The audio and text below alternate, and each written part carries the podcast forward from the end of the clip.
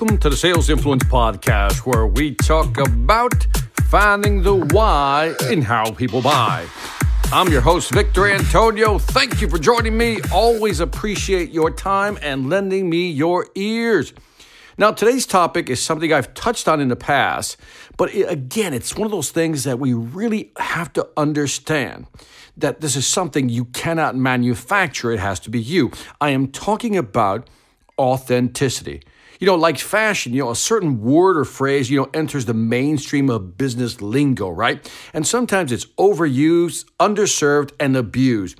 And so the latest, you know, term that, you know, I consider malpractice is the word authenticity. See, all these books, I mean, literally, books have been written about authenticity. I want you to kind of think about that for a second. Books, like 200 pages on how to be authentic. And to me, it means simply I'm from the hood, I'm from the neighborhood. To me, authenticity means keeping it real, being open and honest. So people, you know, always ask me, so Victor, how, you know, one question I got from somebody is, Victor, how can I be perceived as being authentic when engaging with the client? Now listen to that question.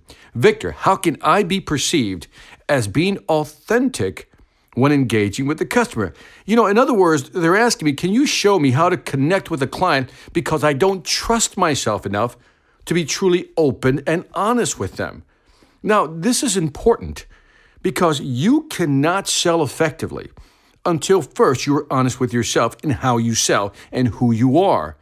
And again, the question is how can I be perceived as being authentic when engaging with the customer? Translation Can you show me how to connect with a client because this is the key phrase I don't trust myself enough to be truly open and honest with them.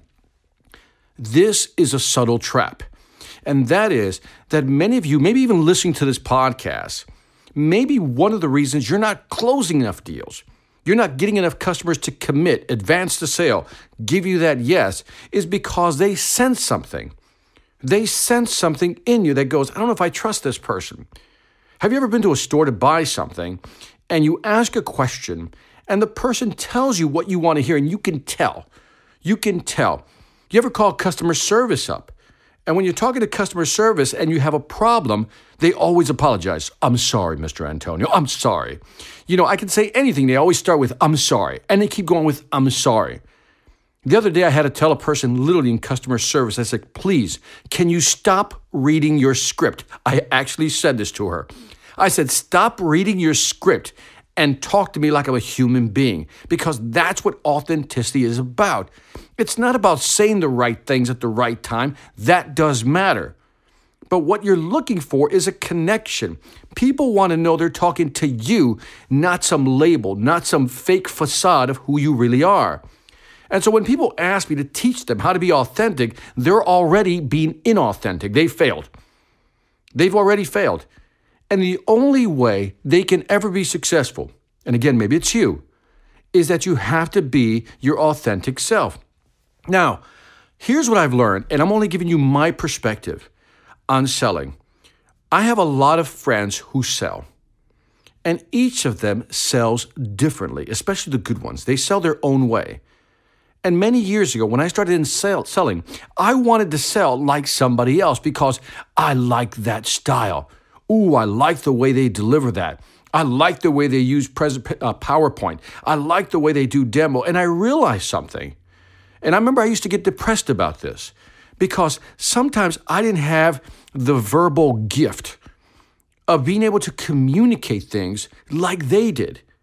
I mean, they would, you know, sometimes, you know, I have I have friends who are great sales guys and gals who can say things in a certain way, and I just listen in envy because oh, I, you know, I'm not that eloquent. And I, I have my reasons and I can invent them, but really, when I look at how they speak, they were raised in a different environment. I'll give you one example, but I won't tell you the person's name. I know a great sales trainer, and I've seen him talk to customers, and the way he talks, oh, it's verbally just beautiful the way he says things, the way he just frames the conversation. The, I mean, it's, it's just beautiful. It's like if words could have flowers sticking out of them, this guy would be spitting them out. He'd be spitting out gardens. He is that good. He is that gifted. Now, When I asked him about his background, he told me he grew up in a very affluent neighborhood. He went to one of the best private schools. His parents were professionals. One was a lawyer, one was a doctor. So you can imagine his upbringing was at a certain level already. Now, let me contrast that with mine. I'm from the hood. My family came from Puerto Rico, didn't speak a lick of English when they came here to the United States. I was raised in a neighborhood where everybody was, I'll just say, economically challenged. I'll also tell you that my elementary school and my high school didn't prepare me well enough for the business world. And I struggled. And to this day, I still have to read a lot just to catch up to my counterparts, right? And so there's a difference. But see, I realized that there was a difference in our upbringing, and I'm not blaming my nurture on this part, but I realized that I needed to practice more. That's why I read a lot, to try to catch up to those who can and have that verbal gift. What am I saying with this? I also understood that I could never be them. See, I could never say things like them because that's not how I was raised. See, I like I'm a very plain talker. I'm very to the point. You know, what takes people 10 pages to state, I can state it in two or three sentences. And I've learned that the power I have is the power of taking the most complex situation or subject and breaking it down to a, its basic components. That is my gift. I realized that the reason I couldn't be flowery with my prose, the reason my lexicon was limited, was because my brain likes to simplify things. It likes to speak plainly and clearly and gets to the point. Now, which style is better? Who cares? Who knows? If it works for him, it works for him. What works for me, I know works for me. My point is, what works for you? Are you authentic? Because if I try to be like my friend, I'll never reach any level of authenticity. And if I try to sound like my friend, my clients will detect it. They'll know that I'm being inauthentic. So, my point to you is take your strengths. Each of you listening to this podcast, you have a certain strength or strength. These are things that you know you're good at. There's ways you look at the world, there's ways that you communicate, there's ways that you sell. That's what you have to develop. That's your authenticity. I know sometimes it's scary. You see other people doing it another way and you say, Do I trust myself? Much like the guy was asking me, can I, you know, how can I be authentic? He was saying, Can I trust myself, Victor? Because I can't. That's what he was saying to me. He says, I can't trust myself. So, can you teach me how to be authentic? Where the answer lies in trusting yourself. Be who you are in selling. That's how you sell effectively. That's how you will become that authentic salesperson. That's when you'll connect with people. But more importantly, more importantly than connecting, more importantly than just selling, that's when you'll feel good about yourself. When I say good, I mean you feel good about how you sell, how you speak, who you are, and you reveal yourself in your way. See, when you sell your way, you're more excited about doing what you do. And because you're more excited, you're more in tune, you're more in line, customers can feel that. But whether they feel good or not, we want them to feel good. It doesn't really matter. What matters is you. How do you feel about yourself when you're talking to a client? How do you feel about yourself when you're communicating certain concepts and idea? Are you comfortable? Do you feel like you're in line, like everything that comes out of your mouth, everything that's gestured, body language, facial expressions, everything that comes out of you is just pure authenticity because it is you. And when you sell like you, truly authentic, you never need to ask anybody how to be authentic. You just have to be you. And if they don't like you, that's fine. Find people who will like you. I guarantee you one thing there are going to be people who may not like your authentic self. And by the way, let me put a little asterisk on that. When I say authentic, being your authentic self, that doesn't mean being a jerk, being disrespectful, assuming that you're not that.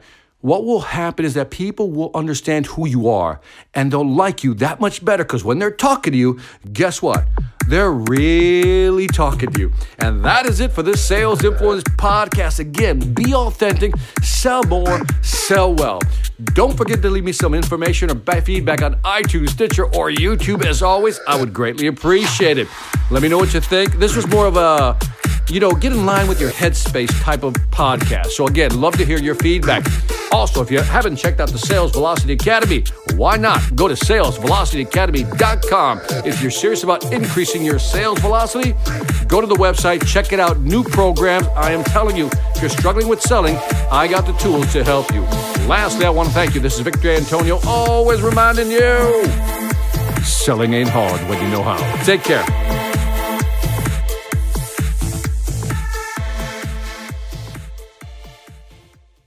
Hi, I'm Victor Antonio. I'm an author, sales trainer, and keynote speaker. I'm often asked, what makes a great speaker?